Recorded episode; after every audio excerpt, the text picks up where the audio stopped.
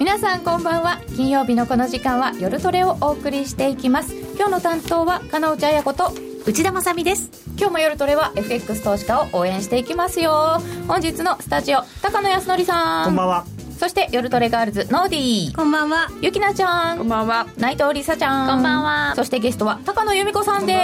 す。よろしくお願いいたします。よろしくお願いします。えー、祝日にもかかわらずお送りしてまいります。夜トレです。ツイッターで皆様ご意見ご質問随時受け付けておりますのでどしどしお寄せください。みんなと一緒にトレード戦略を練りましょう。それでは今夜も夜トレ進めてまいりましょう高野由美子さんをゲストにお迎えしましてお送りいたします今夜の夜トレです。それではえっ、ー、とまず最初にちょっとだけ今週のお話を。日銀一応あったんですけど高野さん。そうですね。まああの現状維持を決定ということで、あの一部にはその長期金利どうなるんだろうと、少しあのその、まあ、0%付近っていうのをちょっと上げるんじゃないかっていうような思惑もあったみたいなんですけれども、まあ、ただ、結局、その付近っていうのをね、どのぐらいにするのかっていう問題なんで、うん、例えば極端に言えばプラスマイナス1%とかって言い出したら、もう、まあ何でもありになっちゃいますけど、まあ、でちょっと黒田さんの会見がまあだいぶ注目をされていたんですが、うんうん、まあ、今回はですね、まあえー、昔、その125円ぐらいの時に、これ以上の円安になるとは思えないみたいな、変なことを言ってしまったという反省のもとにですね、現在の為替の状況は円安ではなくてドル高だと。で、問題だとかそういった見通しは持っていないと、まだ2月に戻っただけでしょうというようなことを言って、ですね、はい、まあ、円安容認発言と。って言ってましたけどね。まあまあだから、まあ、普通のことな気がしましたけど、まあ、ただね、あのー、結構政府サイドからは115円ぐらいの時からあんまりこれ以上円安になってもなみたいなことを言ってる人がちらほら出てるので、うん、まあそういう心配が多少あったことはあったと思うんですね。でそれがまあなかったと。であとその2%目標への距離はまだ遠いと。でだから長期金利の目標を引き上げるっていうのは時期尚早だっていうようなこともおっしゃってたんでまあゴーサインが出たというか、はい、考え方としてはですねもっと言っていいよと、まあ、ただ時期が時期なんでそう言われて一回買ったもののものの。ものの層は続かないと。ちょっと8円乗せたぐらい、そうですね。まあこのクリスマスの時にねそんなこと言われてもね。言われてもね、はい、はい、やっぱり休んでるんですかね、えー、それでは今日は早速ここからこのコーナーに行きたいと思います。ノーディよろしく。教えて高野さん由美子さん教えて高野さん由美子さん。びっくりしたというわけでですね今夜は、えっと、教えて高野さんのいつものコーナーがちょっと早いんですけど今日は特別に2016年の為替相場の話題について振り返っていきたいと思います。プッチの思い出っていう為替の思い出はどこですか？確かに今年はトランプさんもありましたけど、やっぱりその前の6月のブリグジットがやっぱり私にとって大きなショックとして、痛手として 傷として 心に刻み込まれて。重ねますね。口座に刻み込まれた。そうなんですよ。はい。だったのでそうなんです。朝すごい上がってたのでドル円で見てもうこれはって勝手に決めつけた自分がいてそのままね北海道に出張だったんですよ。早朝の飛行機で向こうに着いたらなぜかポジションがないんです。なぜ？何？何？でもね離脱なんてありえるわけないじゃないって思ってる自分がまだいるわけですよ。そこでまた買うわけですよ。で、確かめもせず。そう。で、その後ゴルフだったんですよ。で、半分ぐらい回って、また見たら、またないんですよ、ポジえー、また買うわけですよ。そこでニュース見ませんか、普通。だってありえないと思ってたんですよ。ででもニュース見 ニュースも見てたんですけど、いや、ありえないでしょ。分かった、一個すごい大事。やっぱり思い込みが、一番相場ではいけないんですよね、思い込みはダメ。2016年の標語に。そう本当に。あ書きましょうか、はい、思い込みはいけない。思い込みはいけない。大鉄則ですよね。そうそれでものすごいしょげ返って もう。スコアに影響出たんじゃないですか。あそうですね後半ね。覚えてないんですよ。自分がその後何をしたか、次の日もセミナーなんですけど 何が起こってたかよく覚えてないぐらいショックなんかこうクラクラ。精神的にもやられちゃいますよねなんかなんかねまっすぐ立ってられないぐらいの精神的なショックを受けて。でトランプさんの時はよく見ようと思って、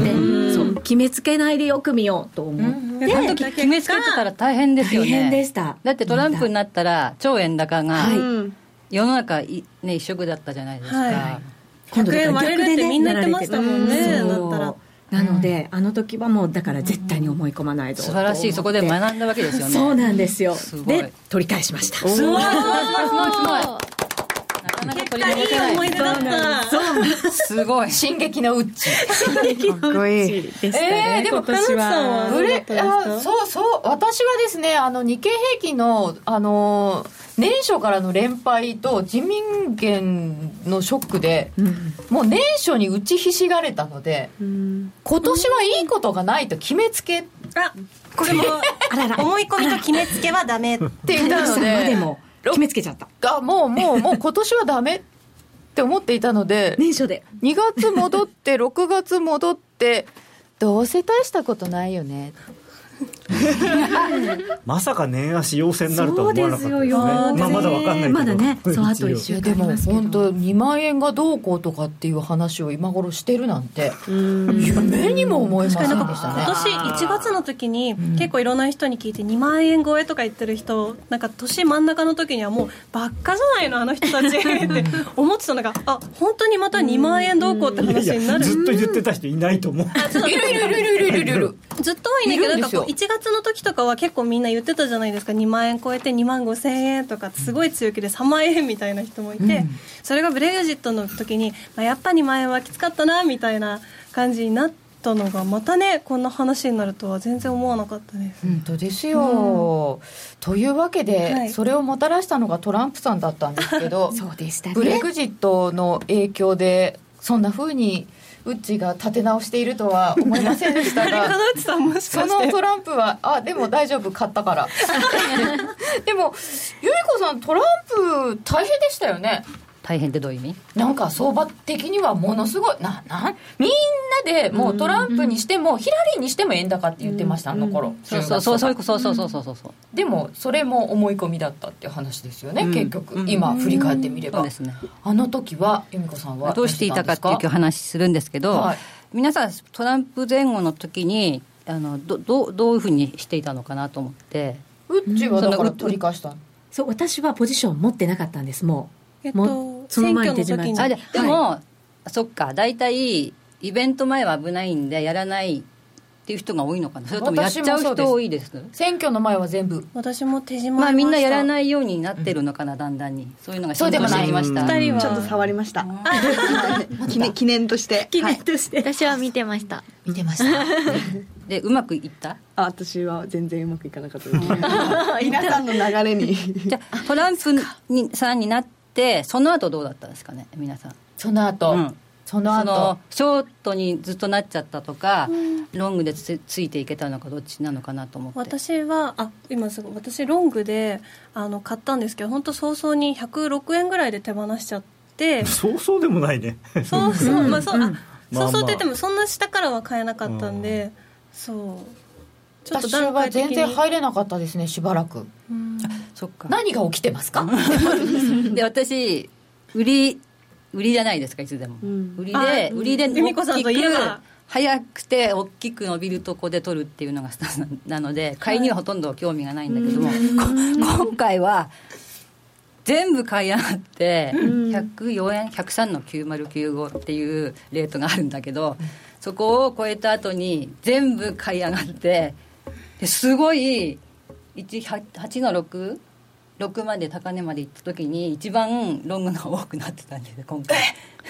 ずっと買い上がっていって積み上がってたんですか、ででそれでどうやって一体そういうふうになったのかっていう、うん、まあ今日話をしようと思ったんですけどいいですかね、はい、はい、ぜひそれを伺っていきたいと思います。ドル円のチャートって今出ます。はい、ドル円のチャートです、はい、えっとねえっとその選挙の前にまずちょっと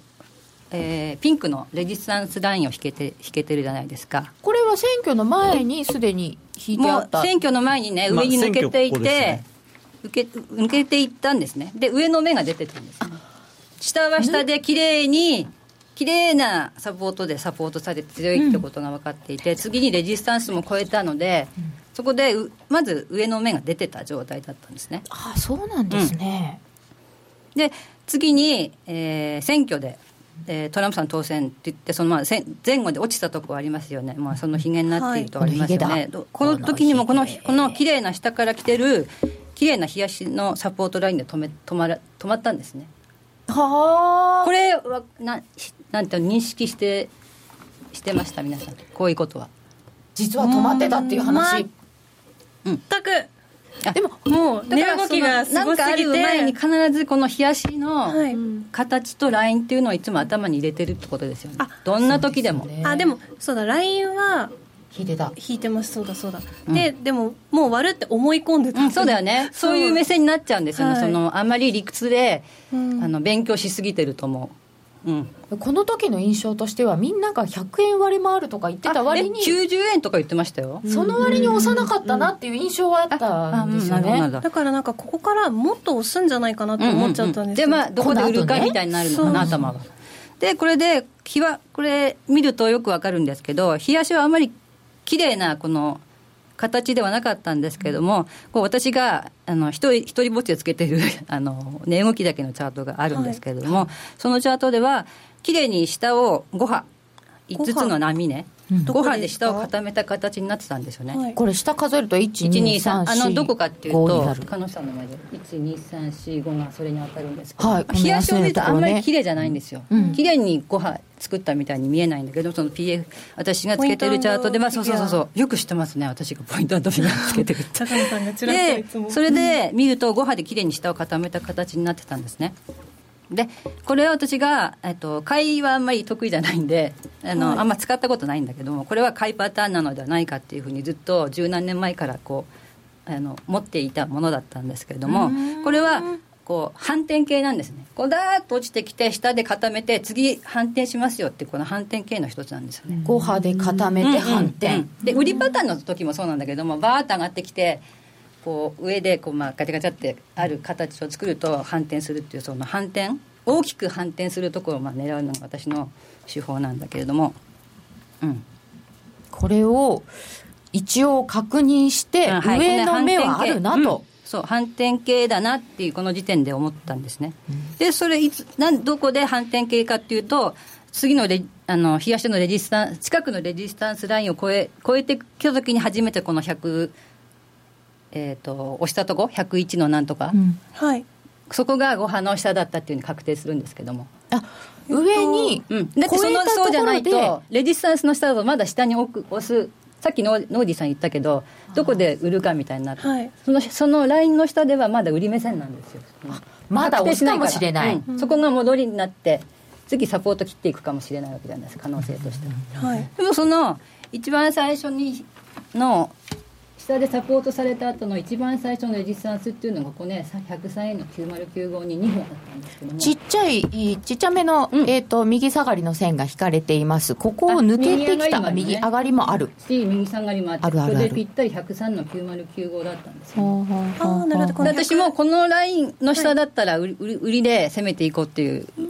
まあ売りな売りになるかなって思ってる101円まで1回押して戻ったとしても、うん、この戻ってきたところのレジスタンスの103円の9095でそこの人だと今度まあ売ろうかなっていう思考になるんだけども、はい、まあ、そこ見てるわけまだすごいこう選挙の後で激しい動きだから、ここの辺はだからやってないんですよねあんまり。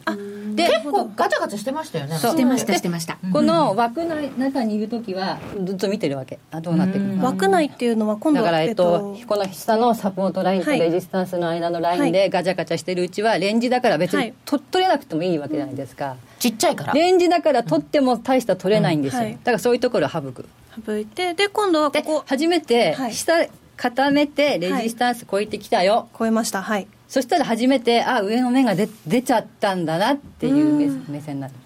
目が出出ちゃったの時点では。うん、で初めてそこで売りはダメだってならないといけないんですよ、はい、もし自分が売ってたとしてもここの上に50ポイント以内では損切りをしてなければいけない。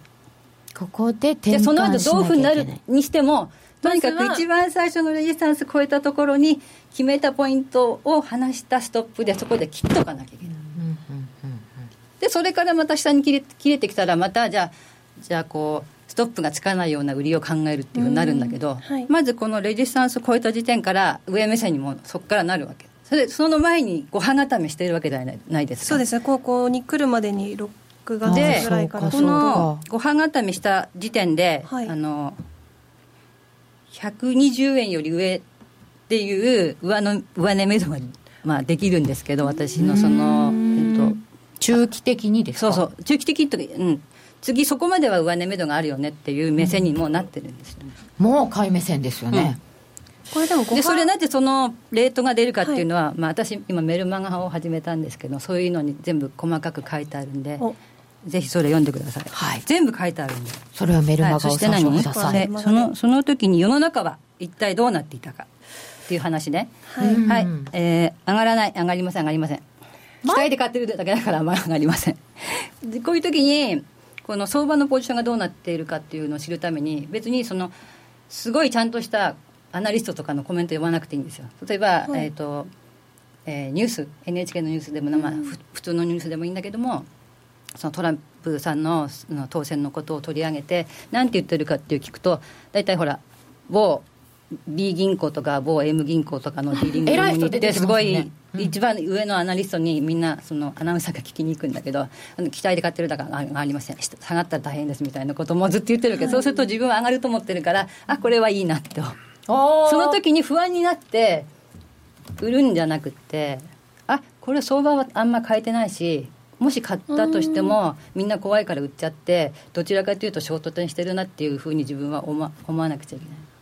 周りが勝つためにはね。体制はまだ上がらないよって言ってる,、ってるむしろ安心材料、うんうん、そう。ってことはそれだけ変えてない人もいて。そうそうそう。だ変えてないってことはどういうことかっていうとマーケットが重くないんですよ。買ってないから。からショートしちゃってるから軽いわけだからこう上回転かかりやすい。巻き戻しみたいなものがぐーっとなんていうの売りが相場を押し上げていくっていうかさ、はい、買ってるからじゃなくて、はい、売っちゃってるから、うん、なんかその最初に辞める人が買うとどんどんどんどん上がっちゃうみたいなはい。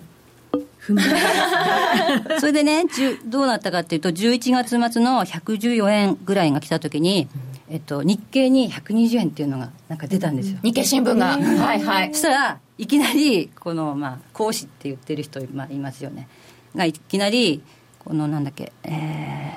ー、120円いくのかとかね。120円いくのかいけるかどうかみたいなのが一斉にバーってコメントがなって、でそうその時にそういうこと言っても遅い遅いんですよ。全く遅いんですね。うんそうですね。上がってから言っても遅くて、うん、それで私も上がるって言ってましたよとか言う言うんだけど全然そういう人は言っていなくて本当は。ででなんで遅いかって言っても114円に来た時っていうのはもう101円台から来てんでも10円以上上がってるんで、はい、もうそこでもう本当にある程度取っとかなきゃいけないとこなんで。そうですよね。10円上がってんですもんね。さてこの続きはお知らせの後また伺いましょう、えー、それでは一つお知らせです。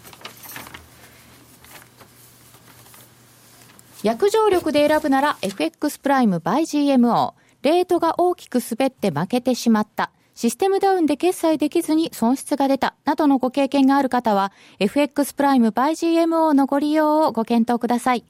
FX プライム by GMO では多くの勝ち組トレーダーが認める約定力と落ちないサーバで安心してお取引いただけます。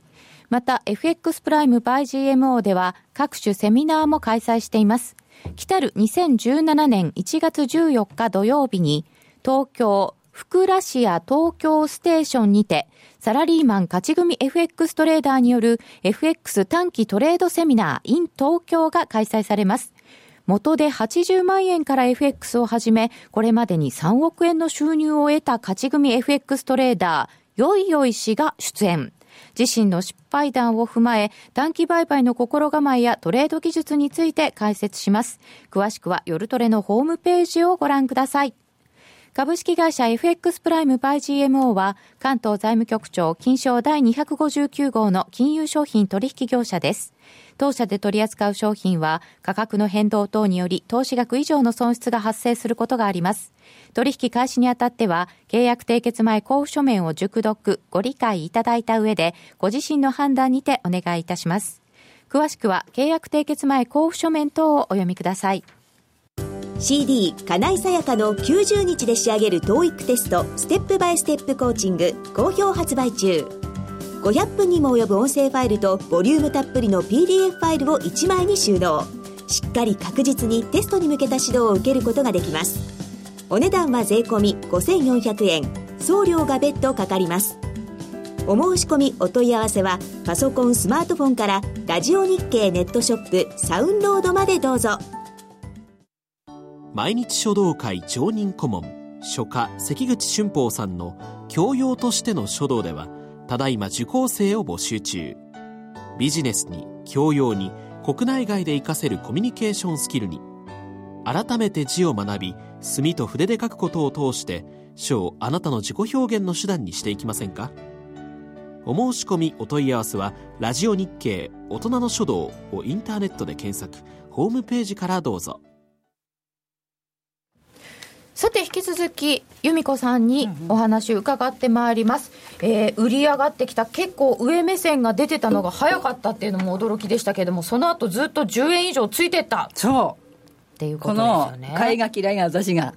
そこが、ね、そこがなんかいいとこですよね。嫌いでもできると。嫌いでもできる。え、由美子さんひっくり返してみてたんですか？これ、チャート。いえいえいえ。ご飯固めの時はひっくり返さなくてもいいの。あ、そうなんだ。今回でも正直あの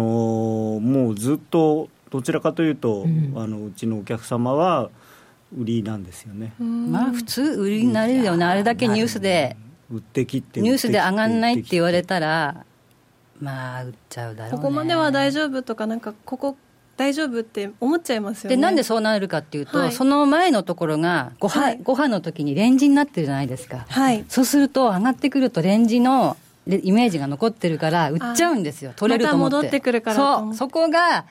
相場のなんていうのと本当は取りどころなんですよね、まあ、あとそれこそ当日のニュースとか最近見返してるんですけど、はい、やっぱり夜の、あのー、結構東京時間にダーンと下がって夜も103円ぐらい戻ってるのにもかかわらず下がる下がるってみんな言ってるんですよね。で正直僕もその直前のセミナーではトランプ大統領になったら一旦リスク回避で90円台前半まで下がると。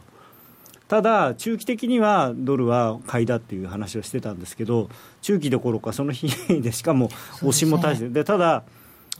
ちょっと思思ったというか、ずっと言ってたのが、あのこれだけ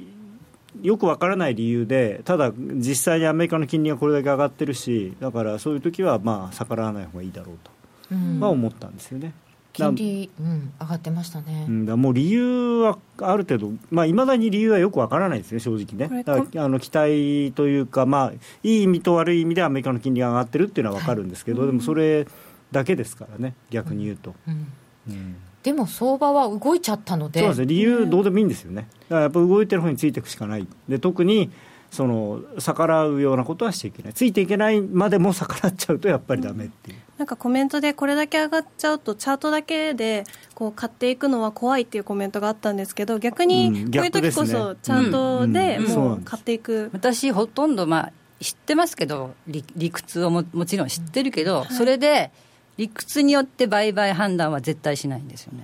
チャートすべて値動きに全部反映されてるんですから値動きが出てるチャートによってすべて判断するのが一番正しいと思いますよね、それは論すごい論理的なことだと思っていて。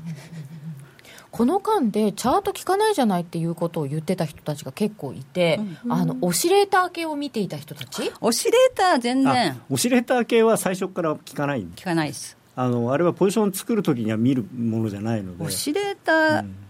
を見てたらだめですね、オシレーター見てたら、多分それはレンジでしか勝てませんよって意味じゃないですか、で一番の取りどころっていうのは、レンジじゃなくて伸びるとこなんで、そこで自分がどういうふうにするかを考えなければいけないから、あのはなんていうの？極論すれば、オシレーター見ちゃだめなんですよ。私ねあ一つあるの。こう普通冷やしで買いすぎのゾーンとかそのレポートに書くんだけども、はい、その注釈としてあのなんていうの？えっと買いすぎっていうのを気にしすぎないっていうコメントをずっと書き続けてたんですよ。買いすぎっていうと売っちゃうじゃないですかお客さん、それを見た。ら、うん、だからそういうことがある。買いすぎを気にしない、はい、私があのここから細かい話ね。実際に私がそうどうやってそのロングオーディションを作ってキープしてたしていけたかっていう。この103円から今まで、ね、103円じゃない103の9095を超えて確定した後に、はい、後に、うん、ここで確定した、えー、で私がこの時何何を頭に置いといたかっていうとたった一つのことだけなんですよ、はい、結果その100五半型の目が確定したときに120円よりも上が目処ってさっき言ったじゃないですか、はいはい、で頭に置いといたのことはそこに行く結果として上がったときには、必ず根っこのドルロングを持っていよう持っていたい。このことだけが頭それだけ置いといて理屈はもう知ってるけども理屈もそのニュースとかで何か言っても全部関係ないまあ、根っこを持っていたい、うん、ったら持ってたい、必ずそのポジション作るときって初動で入んなきゃいけないんですよ。これさっき言ったみたいに114円とかに行ってから120円とか言っても怖いから結局持ってられ持ってられないでしょ？そこから買い出これそのもう上が結果として上がったら持ってたいなっていうのは、うん、こう5波目の前どれくらいからずっと5波目の前？5波目の前5波。5波目の後だよあとあ103円の9095を超えたところから買い目線になってるわけじゃない？はい。ここででここはねここだからえっ、ー、とその時まだえっ、ー、と選挙のごたごたでまだ危険だと思ったんで、はい、そこでは上目線にはなってるけどもあまだ買ってはそんなに買ってはいない、うん、うん、でその後からね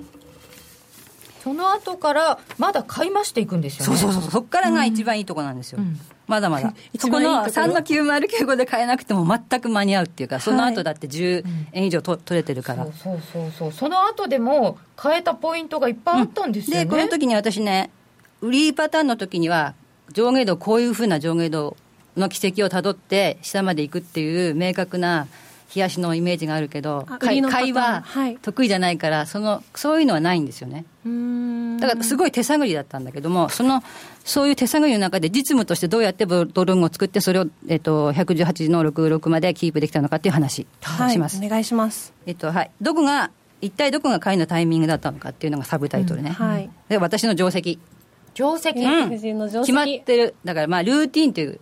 ルーティンのうちのあれですよね、はい勝つ勝つためにどうするかっていう決めてあることがこれがあるんだけどどういうと私がじゃあ一体どこで買ったでしょうか。うん。由美子さんの売りのパターンだと1000割ってきたら売るんですよね。うんだその逆だよね。ってことは1000超えてきたら買うだ。からこれなんか言ってる人いる？いないね。はい。はい。レジスタンスライン超えで次の上の芽が出る場所でロングポジション発生させる。一言で言うと。一言で言うと。えでもこんな急になんかこうななんていうんですか？すっごい角度で上がっちゃってるから線ないんですよ。あるよ。あるよ。9095にまずその何？あったじゃない？最初に。最初のレジスタンスはい、はい、で次にあるのは106の、えー、106の20ぐらいなんですよね。この右上がりの。綺麗なラインがあるじゃないですか。ここ。そうかそうかえっ、ー、とですね、オレンジ色ぐらいの線で、えっ、ー、と、105円の52銭のところの高値に沿ってるぐらいのオレンジ色の線です。これを超えた、あ、超えた。で、私のもう一つの、P、さっきのポイントフィギュアのチャートで、105円の20かなんかがすごく長いレジスタンスだったんで、私は、まあ、そこから買っていったんだけど、そのあたり、その前後あたりからね。ブレイクするんじゃないかと思って、ご飯頭になったから。ブレイクしてないんだけども、ブレイクすると思って、そのあたりから買い始めるんだけど。で本当に買うのは本当に買うのはこういう綺麗な迫力のあここにじゃあレジスタンスあるね。じゃあここ超える時には買おうっていうふうに、まあ、上がる前から決めてるわけ、ね、じゃあその手前のは打診買いに近い感じ。そうそうそうそう。これでも120円超えると思ってるから買えるわけ。怖いけどねちょっと。リスク。でだけどその時にすごい縦になってくれるものがあって私2つの時間足見てるんだけどもその時間足も買いにあった時に買ってるから、それでも心強く持ってられるうん。由美子さんといえば、うん、はい。4時間足ですか？4時間。そうし。えっとねはい。次チャートじゃ最初が103の9095から上目線始まった。次100その今言った106の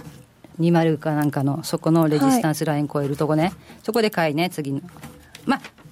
冷やしでいうとそこが最初の買いですよね、はい、メインの。でこの時にその2つの時間足も買いすぎでもなくゴールデンクロスで一番買いにいい状態だったのでここはかなりのポジションを量をね量のもんで変えたってこと。それが次どこかっていうと108のえっと60とかだったかな、108の緑、ここにピンクのラインが引けてるじゃないですか、はいはい、これは向こうから来たすごい強いラインだったんですよ、でこのライン超えたら結構いいなと思ってたら、そこ超えてきて、まあ、ここでも、えっと、次の、えー、ドル買いの、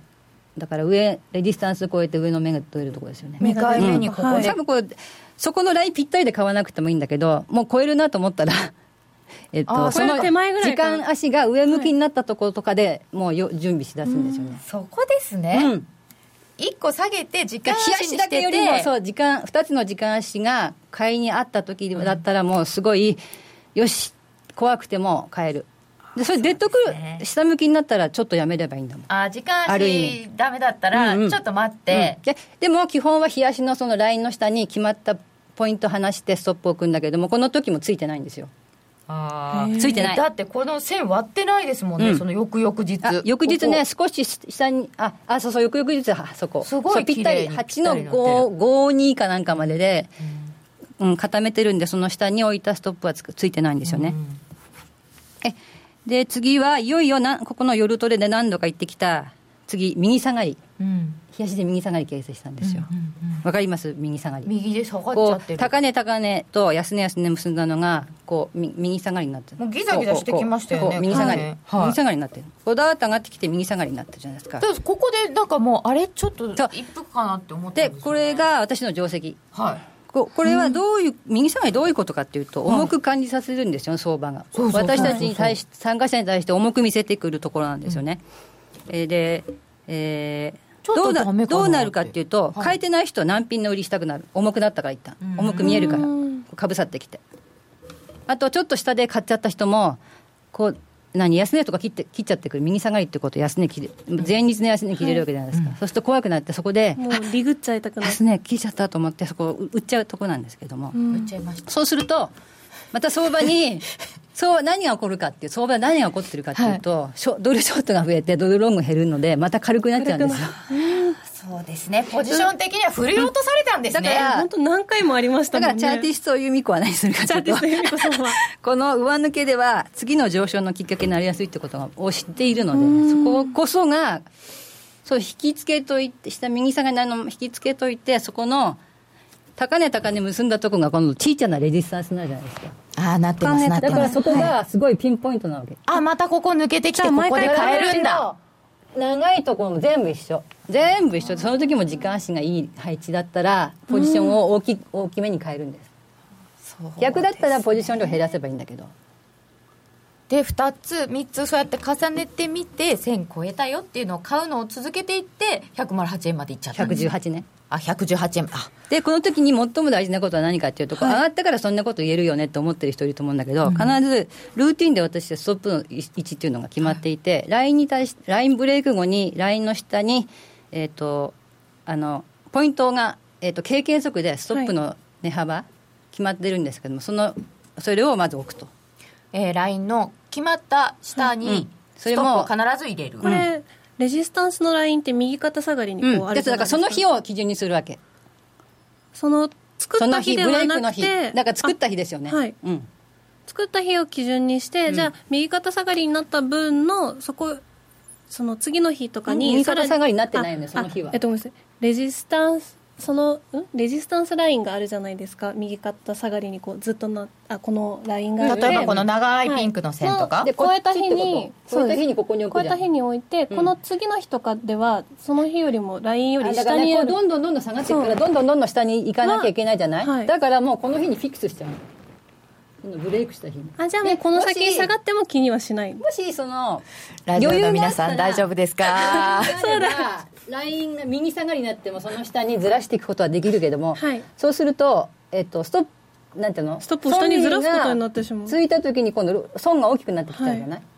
ノーディーが言いたかったのは、線の決まった下に置くとすると、線が下がってくると、ストップも下がってくるのかっていうことで、それは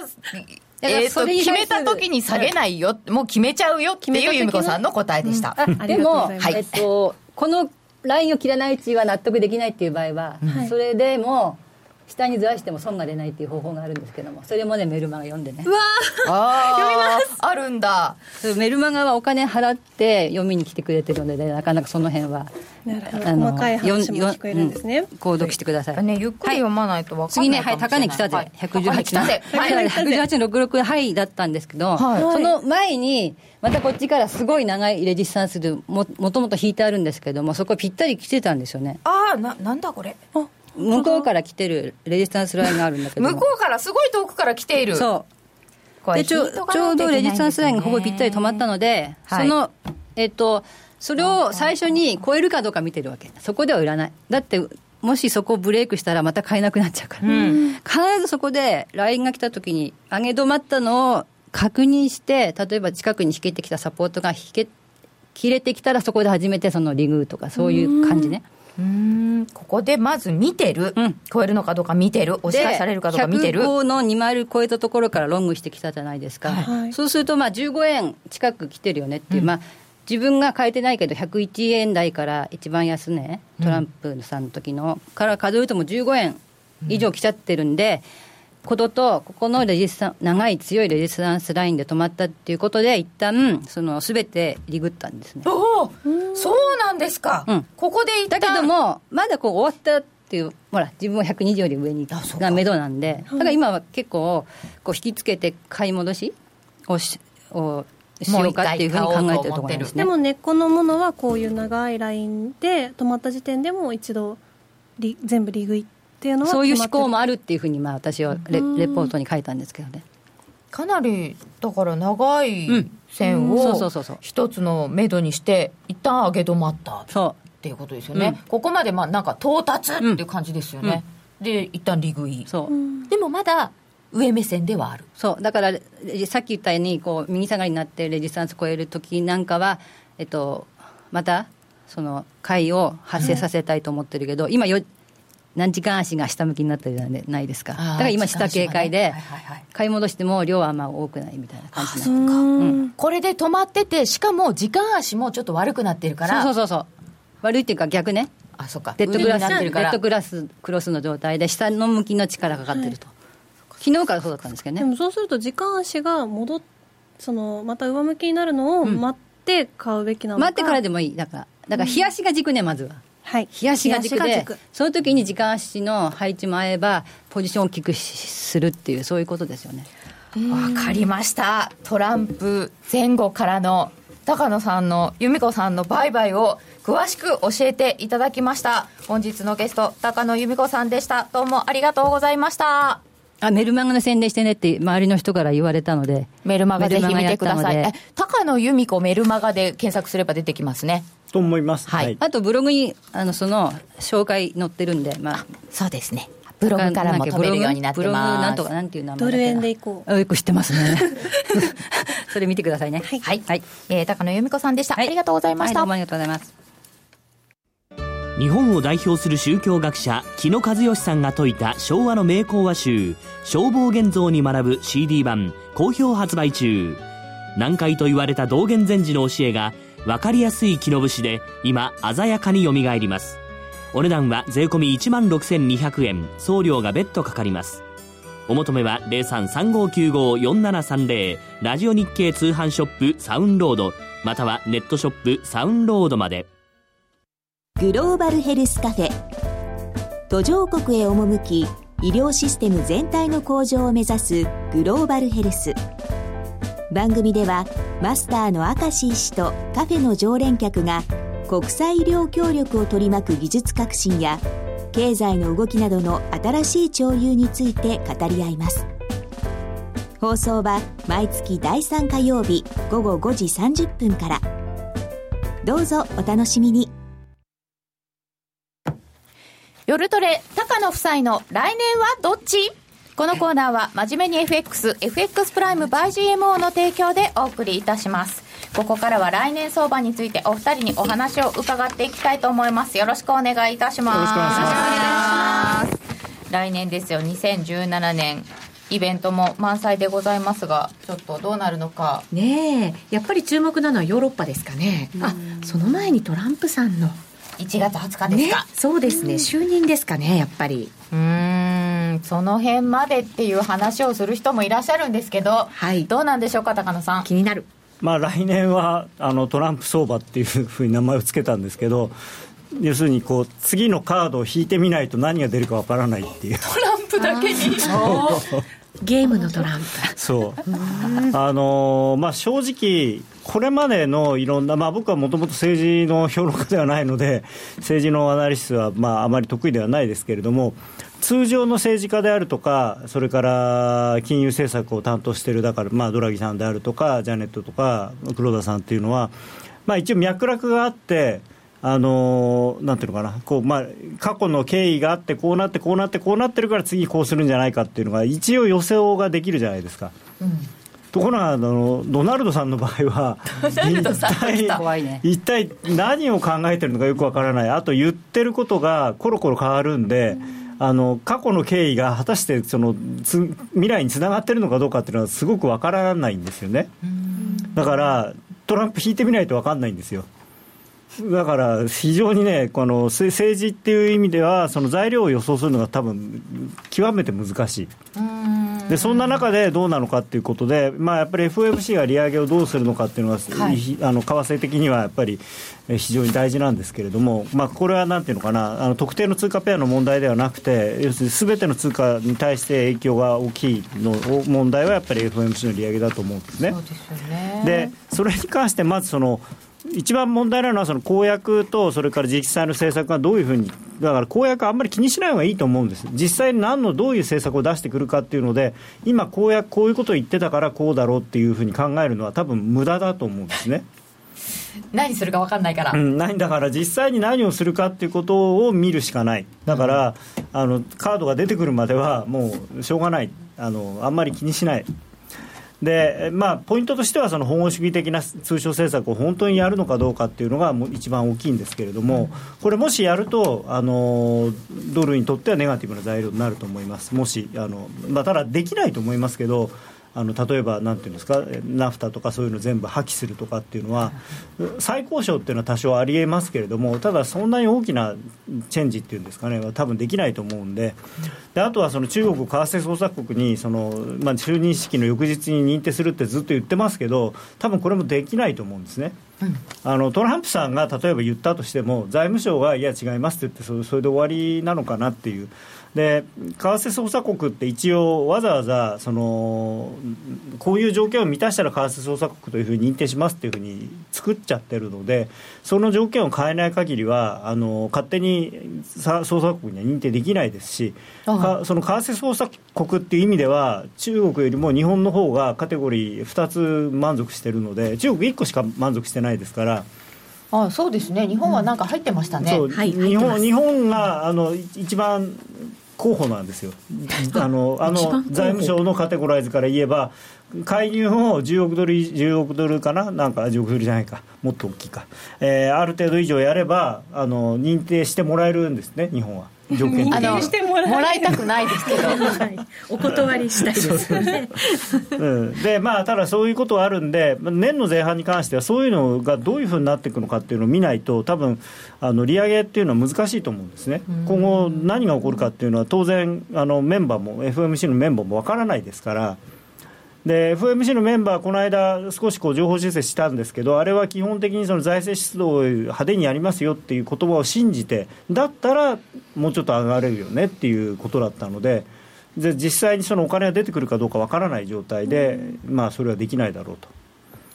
で FRB、FOMC の人たち変わりますよね、そうなんです、それで今度の来年のメンバーはどっちかというと、ハト派的になっちゃうんですね、だからあんまり上げたくないと、でただそこで、まあ、またさっきのトランプの話に戻ると、ジョーカーがあって、あの理事、FRB の理事2人、今、空席なんですよ。でこれまではえねじれてたんで、オバマさんが誰がいいって言っても、議会がそんなの嫌だって言って、決まらなかったんですね。はい、ところが今回は、まあ、あのある意味、まあねじれてるのかもしれないですけどね、トランプさんと議会と。ね、ただ、一応同じ共和党なので、共和党の議会がこの人いいんじゃないって言って、トランプさんが、うん、いいねって言えば、それで終わりなんですよね、決まっちゃうわけですよ。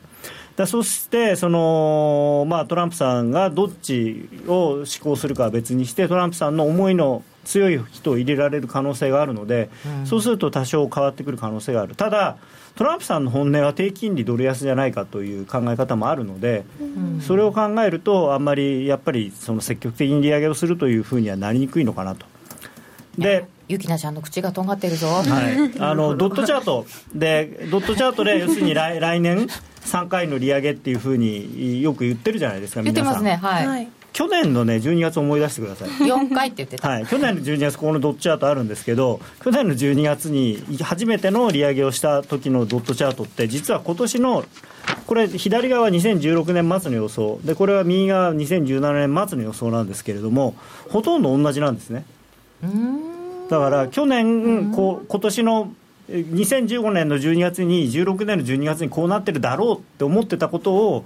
彼らは今度は2016年の12月に2017年の12月にはこうなってるだろうっていうふうに言ってるだけなんですよ。で去年は4回やるって言って1回しかできなかった。今年は3回やるって予想しててじゃあ果たして来年何回できるのかなって。だからあんまりこれドットチャートは気にしない方がいいと思います。ああそうですか、うん、あのだって実際は去年言ってたことの4分の1しかできなかったわけだから来年もし今年言ってたことの4分の1しかできなかったとすると3回に1回はゼロってことになっちゃいますからね逆に言うと。そうですね。0.75回しかできないんだから。でも環境変わってません？だから環境が変わってるかどうかっていうのはまだ分かんないんですよ、うん、変わるんじゃないかと思って先んじて金利とか動いてますけど、まだ実際何にも決まってないわけですから。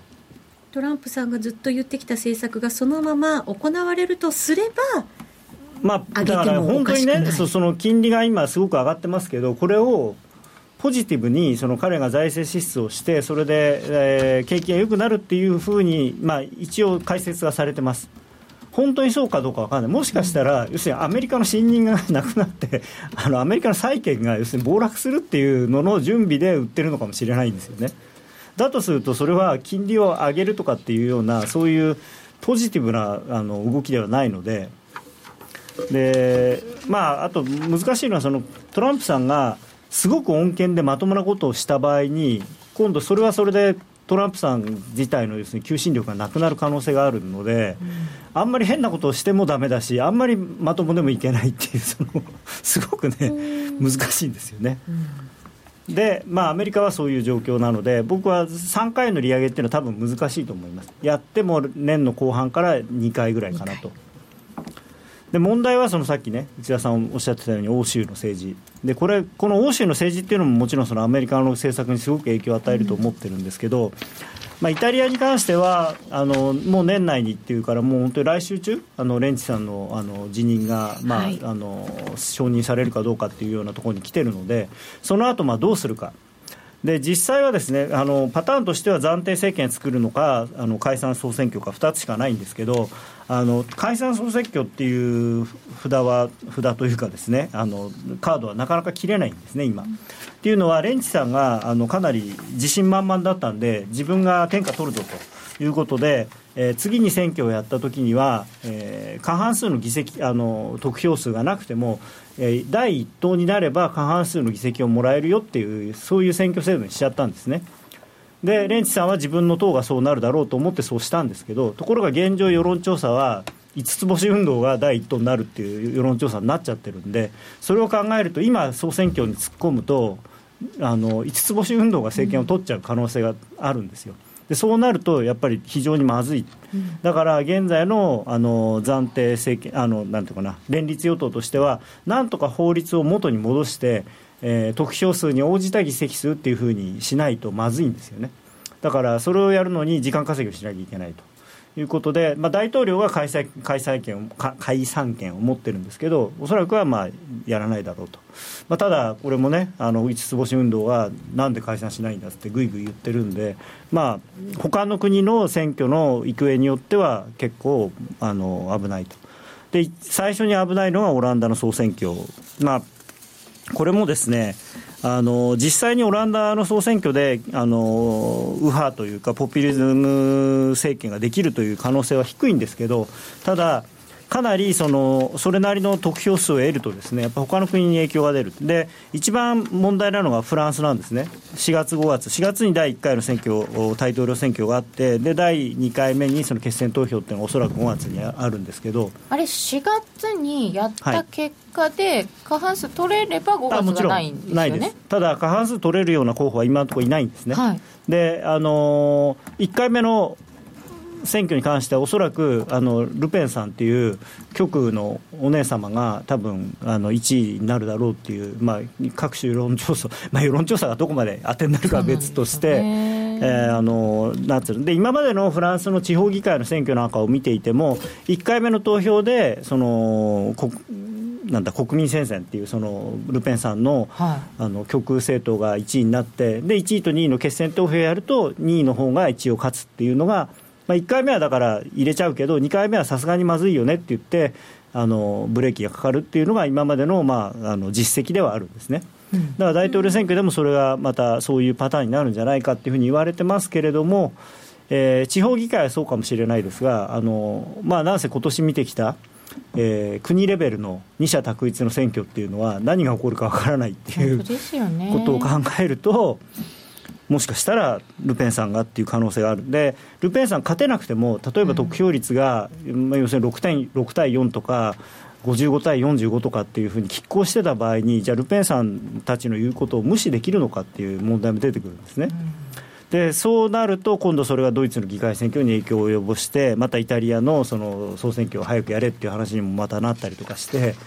ヨーロッパはですね非常に地雷がいっぱい埋まってる、まあ、ただ、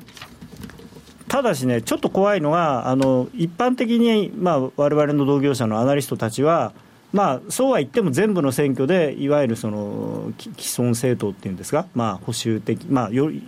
あんまり結構あの、国によって結構右派だったり左派だったりするんですけど、まあ、少なくとも極右だったり、ポピュリストの政党が勝つっていうのは、まあ多分ないだろうと。は言ってるんですね、まあ、ただ去年去年もね、ブレグジットはないだろう、うん、トランプは勝たないだろうだったんで、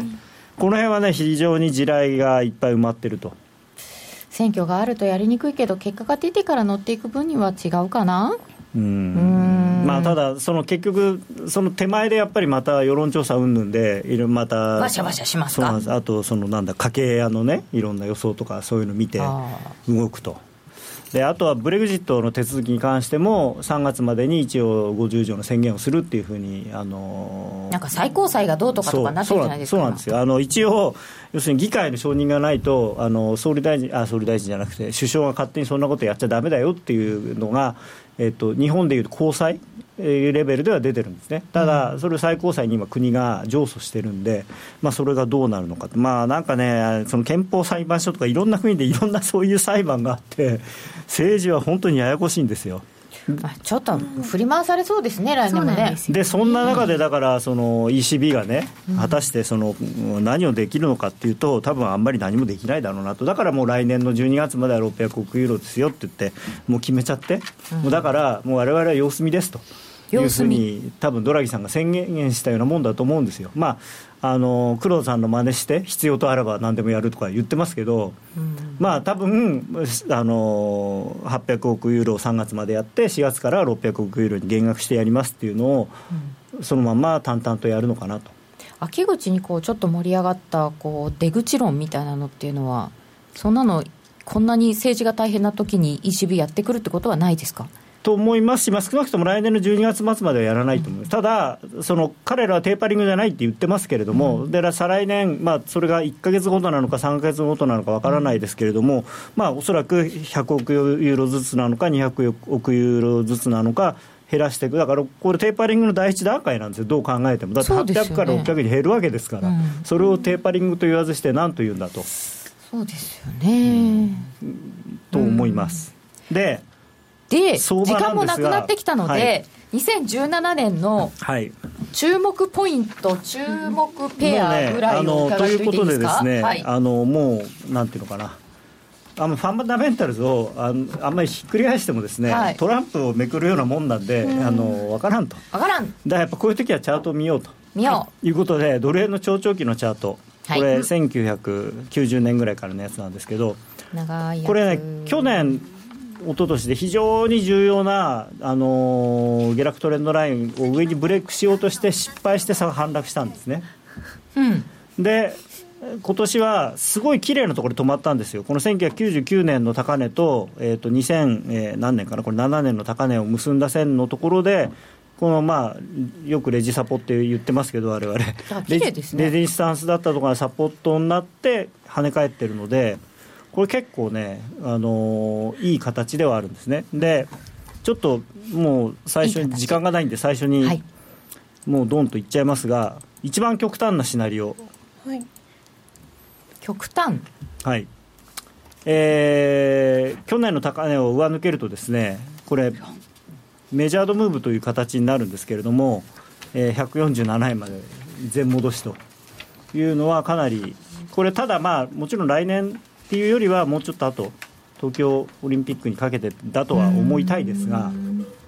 147円、ということは、まあ、ドル円買いでいいってことですか、来年それで、えー、じゃあ本当にそうなのかなというところで、まあ、これはだから対局観としてはそういう可能性が非常に高い可能性としてあるということなんですが、目の前で言うと、えー、119円の50銭というのが、一つポイントがあります、えー、フィボナッチで76.4%っていうちょっとマイナーなやつですけれども、まあ、これあの、この間、福永さんもおっしゃってたやつですけれども、うんうん、まあ、あと、まあ、これ、これさっきあの由美子さんが言ってた線ですね、非常に綺麗なところで止まったっていう。うんこういうのはあのトレンドラインって後付けでもなんでもなくて、この線っていうのは、えー、ちなみに2015年のこの時点でもう引いてあるわけですよ。引いてありますずっと右まで引いてる、これ、機械でやってると、ここまでしか引いてないみたいに見えるんですけど、ずっと引いてあるんですよね、手書きのチャートだと。右がね、ないので、普通、そうちゃんと画面で見ると。でもこれ引けてるんですよね。だからね一目金庫表すごい便利なのは右が空いてる。そう それは教えていただいて、はい、